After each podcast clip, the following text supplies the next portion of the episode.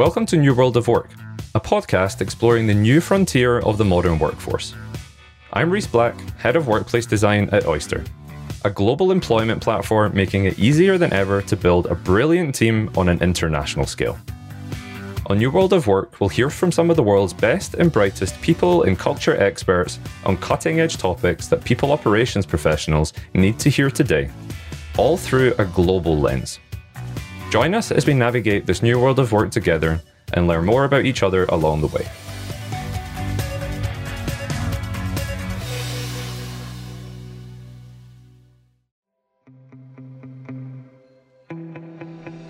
If you search for it, you'll find that great talent is everywhere. But the same can't be said for great opportunities. Companies continually revert to the tech hubs like San Francisco, London, and New York to find their next hire.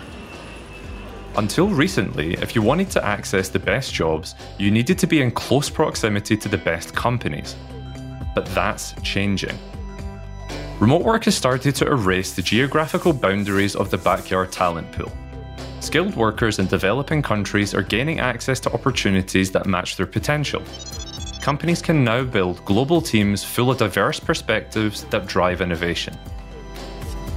In this episode, I'm sitting down with Ariel Camus, the founder and CEO of Microverse, to learn how remote work is opening the borders to emerging talent hotbeds. Microverse is an online school that teaches people around the world how to program in multiple software languages, with a unique focus on how to work remotely. Ariel offered his insights into the challenges some face finding opportunities in their country of birth, and how companies can start looking beyond their own cities when hiring. He kicked off our discussion by sharing a bit about his background and what led to the founding of Microverse. I was born in Argentina. I came to Europe when I was 12 years old as an immigrant with my family. It really shaped the rest of my life and my, my career and what I'm doing today. But I, I had the chance to go to college in, in Europe. And after that, I started my first company, my first startup it was that startup that kind of forced me to move to San Francisco, California to look for more capital. And that was another like transformational experience in my life. This was in 2012. We ended up selling that company to Lonely Planet, to the Travel Guides uh, brand in 2013. So a year later, after I got to, to Silicon Valley. And I worked for them for a few years while looking what to do next in my life, looking for like, you know, purpose. And that's when I decided to start Microverse. Uh, that was in 2017. But unlike most people who want to move to San Francisco to start a company, I actually moved out of San Francisco. I moved to, to Asia, mostly Vietnam and Indonesia, where I lived for a year, basically because my runway was almost infinite uh, by being there compared to San Francisco, where I was going to have a lot of pressure to go and fundraise very quickly. And I really wanted this to be the company that I wanted to run for the rest of my life. And I wanted to make sure that I had the components right before raising capital. And, and Asia gave me that possibility on top of being, you know, an amazing year, um, personally speaking as well. When I was trying to sell the company, uh, the previous one, I ended up going to, to Burundi in the east of Africa. I spent one month teaching in the University of Computer Science there. And it was one of the more, the most life changing experiences of my life. Probably I learned much more than my students during that month. I was surrounded by people who were so different to me in so many ways and so much the same, right? The same like eagerness to learn and passion and curiosity and intelligence. But in other ways, like, you know, they were like in the most extreme version of life compared to what I was coming from. Like I was back then in San Francisco where, you know, opportunities were so abundant and salaries so high, meeting all these amazing people who were completely disconnected from real good opportunities that I knew they were perfectly capable of doing. And I knew the opportunities existed because I was coming from the place of the opportunities, but they were disconnected from each other. My parents decided to emigrate out of Argentina because of this big financial crisis we had in Argentina in 2001.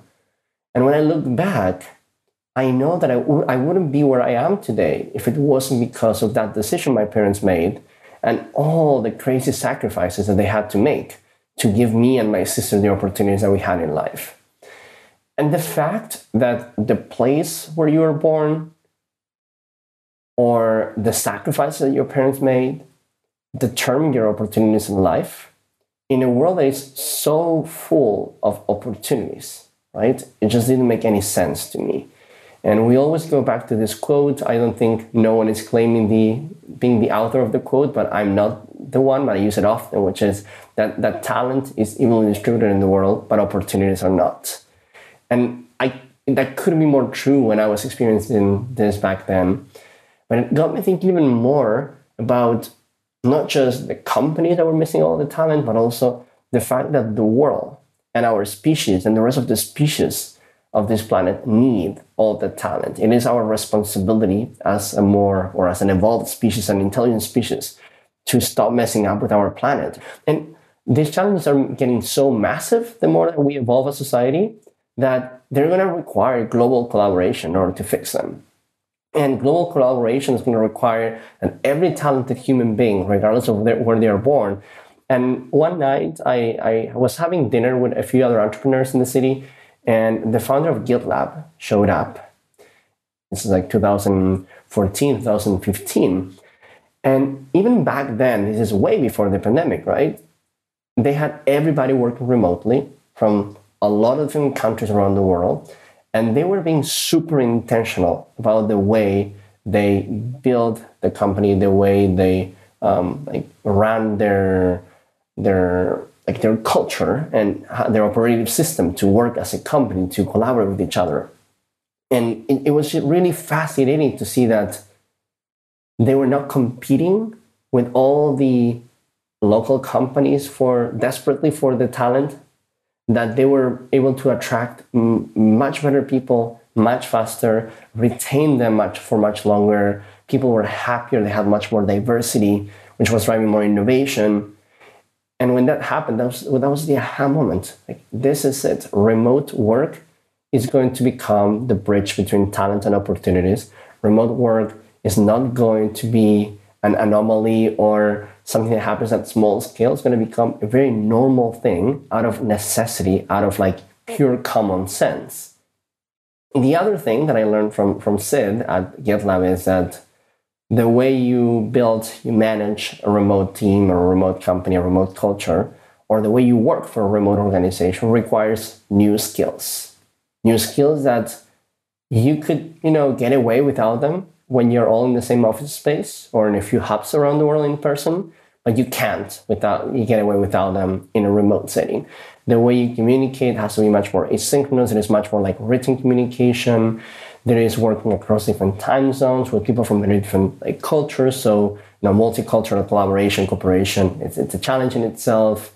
You need to be much better at documenting things, and you have challenges around you know uh, compliance and payments and um, how you define compensation. We were going to have to come up with a learning model that was completely new so that it could really scale to every corner of the planet for people, regardless of where they are, to have access to a world class education that allowed them to compete with peers who are born in more privileged places. That at the same time not only teaches people how to code, but also how to work remotely and internationally and that was the beginning of my career. In 2017 um, is when I decided to go all in, and and that's just the beginning. It's been a roller coaster after that, but it's gonna it's, it's been really fun. Ariel's experiences living and working around the world opened his eyes and provided the perspective that ultimately led to the founding of Microverse. Connecting the dots between remote work, diversity, and innovation, the online school has developed a unique approach to learning, collaboration, and funding. We are a school without teachers, without lectures. Instead, the school replicates a real remote job environment. So instead of going to classes and having lectures, we give you projects but you don't build the projects on your own. Instead, you build the projects as part of a remote distributed team with people from all around the world. And this peer to peer model is based on like 50 years of, of research on collaborative cooperative learning, but also 50 years of failed execution because education is really hard to scale. In fact, the more students we have, the easier it gets to support more students. But the other reason is that in a peer to peer environment, the quality of the experience is determined by the quality of the peers. And quality is not just how smart they are or how like emotionally committed they are, but actually do they show up every day? Do they participate? Do they do they participate as equals? Because we have designed the entire experience where students can't make progress unless they do it collaboratively. Like we measure, for example, through an integration with the GitHub API, if they're working collaboratively in their code. And if they're not, they have to repeat the projects. So since know that they depend on each other, we are the only school in the world that is offering an income share agreement in every single country in the world. This means that students don't have to pay upfront for their education, which in most of the countries where most of our students are based, like emerging developing countries, for the most part, they account for like 85% of our student population. They only pay once they get a job if they're making at least a certain amount of money. And particularly in our current program, they only pay if they're making at least $1,000 a month. By learning in a way that resembles the remote work world, students are better able to transition into real positions. In some situations, with more remote work experience than other team members of the companies that they're joining. for those who complete the program, that 70%, more than 90% of them are employed in jobs within six months, in jobs as software engineers, like working internationally remotely. The reason we had such good outcomes is that our graduates are amazing remote workers. And that's why companies are willing to say, okay, this person is more on the junior side, on the technical side. But because they're so used to a remote environment, coaching them it's not going to be or it's not going to present the risk that you are taking when you're hiring someone who is fresh out of college. They've, they've never worked in their life. And that's why a lot of companies are afraid of hiring junior people remotely because, hey, they need a lot of guidance at the beginning. Well, our graduates don't have that need because they've spent the first year at the school already learning how to do that, learning how to know when to ask questions, learning how to manage their own time and working environment and hold themselves accountable, how to communicate great, like really well in, a, in an asynchronous way. They have a really high English level and that de-risks the hire a lot. When they apply to jobs, like that's what they sell, right? It's, I'm a very competent engineer, but I'm also a very seasoned uh, remote worker. And the interesting thing that happens after that is Many companies who are transitioning to remote very often are even steps, steps behind our own students, even if they have more senior people on the technical side of things. And th- there's a story of um, one of our first graduates, uh, uh, Kelvin, uh, Kevin, is a, is a guy from, from Kenya. And he got a job at Microsoft. But I remember when the pandemic started, he, he said, Hey, Ariel, I just wanted to tell you something really cool. Uh, as you know, you know, I've been working at Microsoft and things have been going really well. But because of the pandemic, we all have to work remotely. And I've been the one teaching my team how to move to remote in these first few weeks of, you know, confusion. And, you know, that made me feel really, really proud of, of him. Working remotely, whether in the same city as the physical office or from a co working space on another continent, requires strong written communication skills. When teams are not in the same time zone, however, they'll need to be comfortable with what's called asynchronous communication. Ariel stressed that understanding cultural differences between team members and how a company works in relation to these differences plays a crucial role in remote work success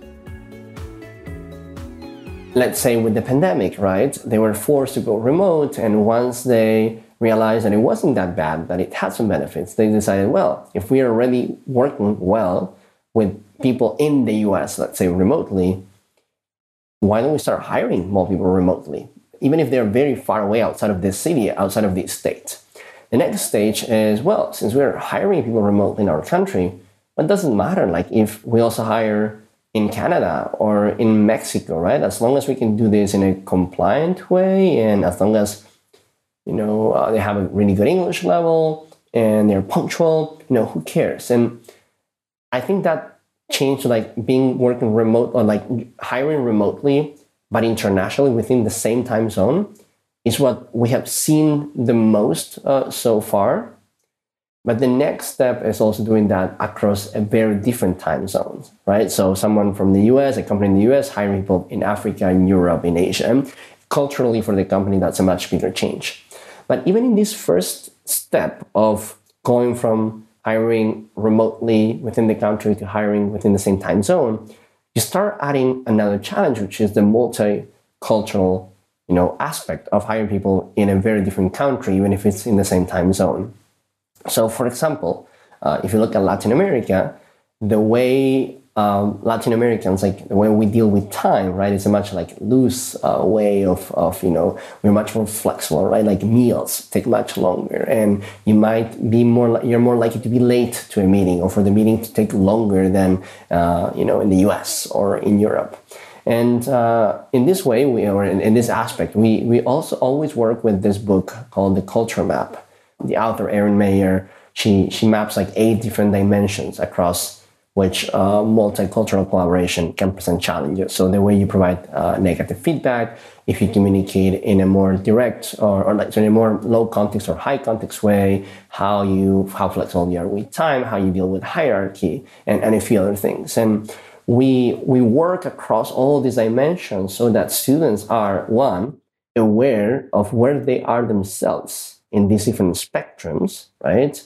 Where their peers are and how that might create not so complex, you know, challenges to work with each other, but being aware that it's not about being right or being wrong. It's not about this person wanting something different. It's just that we have different approaches to doing things. That awareness already helps them have a very effective conversation. And uh, ultimately, it also allows them to understand where they fall in the spectrum compared to the kind of companies that they're going to be joining. Hiring talent abroad, but within the same time zone, is a logical first step for companies that want to diversify their teams. Some countries are going to be better known as tech hubs because of their size. But Ariel pointed out that if you're willing to hire in one country, then a nearby neighbour could also be a viable place to explore in your next talent search. There are some hotspots in the world for like international hiring that are naturally there because of their size and a few other elements. So, for example, Nigeria, it's the energy level there. It's it's amazing, and you know we have almost the same time zone as most places in Europe. So, like time zone wise, which uh, as I mentioned before, it's one of the main elements that I consider when a company is adopting a, an international remote model. Being in the same time zone initially at the beginning, at least, makes it easier. So, if you're in Europe like something like Nigeria can be super powerful. But not just because it's it's a large country with a lot of energy, but I would say that if you're hiring internationally to that level, just looking for people in Nigeria and not being open to people from Uganda or Zambia or Kenya, where they're also very important and strongly developing, you know, talent hubs, like that would be a huge missed opportunity. Now, if you're in the US, for example, again, let's look at time zone first. And if you're hiring, obviously, in Mexico, right? Why wouldn't you start in Mexico? You're seeing companies like Stripe who are opening hubs in Mexico. But if you're hiring in Mexico, why wouldn't you hire in Colombia and Peru and Argentina as well, right? It's understandable that companies might be hesitant to hire abroad, given the challenges posed by time zones, compliance and tax implications, compensation, and other unknowns. For companies that have the appetite to start hiring beyond their borders, Ariel has some advice to get the process started. I think you need to start small, and small is relative to your company size. So I wouldn't try to say, hey, let's start hiring for all positions be open to having everybody being you know remote from a different country. I would say, hey, for this specific position where there is a, a manager, a team lead that is excited about the possibility, maybe it's a team that is struggling a lot to find enough talent, so likely to be you know the engineering team. Let's start with one squad maybe built completely remotely and you know multinationally or for this squad that is really going well or for a couple of couple of squads let's add a couple of international people to each team and again it depends on the size of the company but i would say start small so that one you realize it's not that hard two you force yourself as an organization to start you know, learning what are the different things that you need to solve in terms of compliance and compensation and the cultural, you know, side of things. And then you're going to have the data about what is the, the, the reward of taking those risks. So then you can bring that data to your management team and say, this is what we learned. This is everything we need to be doing. And it's not that hard. And this is what we gained from this experiment. And finally, Ariel answered our favorite question here on New World of Work What's the best mistake you've ever made? Well, probably starting this company, right? Uh, I mean, or starting any company. It's such a hard job. It's such, you know, it's the hardest job that you can choose for yourself. And, you know, startups are usually hard. Being a solo founder, as I am, you know, it's even harder. Doing this, starting global from day one, it's even harder and then choosing to innovate in two different fronts, which is the education model and how you finance that education model, like it's even harder. But at the end of the day, you know, nothing that is truly fulfilling, nothing that gets you to grow will ever be easy. So we have to choose. We want easy, but then kind of boring and you know get to stagnation, or you're willing to take risks and get out of your comfort zone. And my way of dealing with that, by the way, is making sure that I have my own definition of success and that the de- definition of success doesn't depend on any future outcome, right? While I talk about outcomes so much, my outcome is that every day I'm excited to do work, that every day I'm doing something that feels fulfilled. And I always say that, you know, our goal for 2030 is to get to 1 million students going through the school. But when one student gets a job and they put you in a call with their mom and their mom looks at you with a big smile on her face and she tells you, I am so proud of my son, but also so grateful to you. Like, it really doesn't matter. If you get to a million people, 100,000, 100, or just that person, you know the job you're doing is already worth it. And that means that nothing that can ever happen in the future will ever compromise how successful you feel. So that is how I deal with the balance of this being probably the hardest mistake that I'll ever make and the best decision at the same time.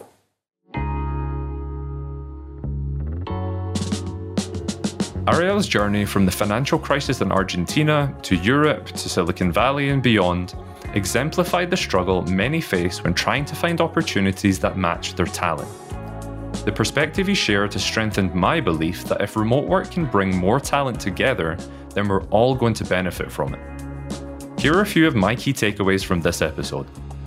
First, the opportunities that were once limited to people living in Silicon Valley, Brooklyn, or East London are becoming more and more accessible to talent from around the world. Your physical location is less of a barrier today than it was two years ago, and companies are more open than ever to hiring remote talent. Second, in a world that places more emphasis on collaboration between team members from around the world, education needs to put more emphasis on written communication and cultural awareness. New remote workers entering the workforce will be expected to work independently with less oversight than their in office counterparts. And finally, companies that are willing to tap the global talent pool, even on a small scale to start, will strengthen their teams through diversity and put themselves in a better position to solve the challenges ahead. The companies that continue to limit their search to their own backyard will be missing out on some of the best talent the world has to offer and will likely fall behind their competition.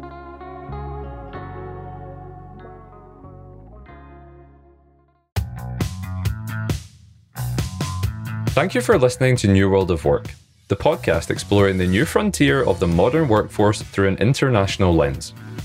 We hope this episode served to expand your horizons and open your mind to a new perspective.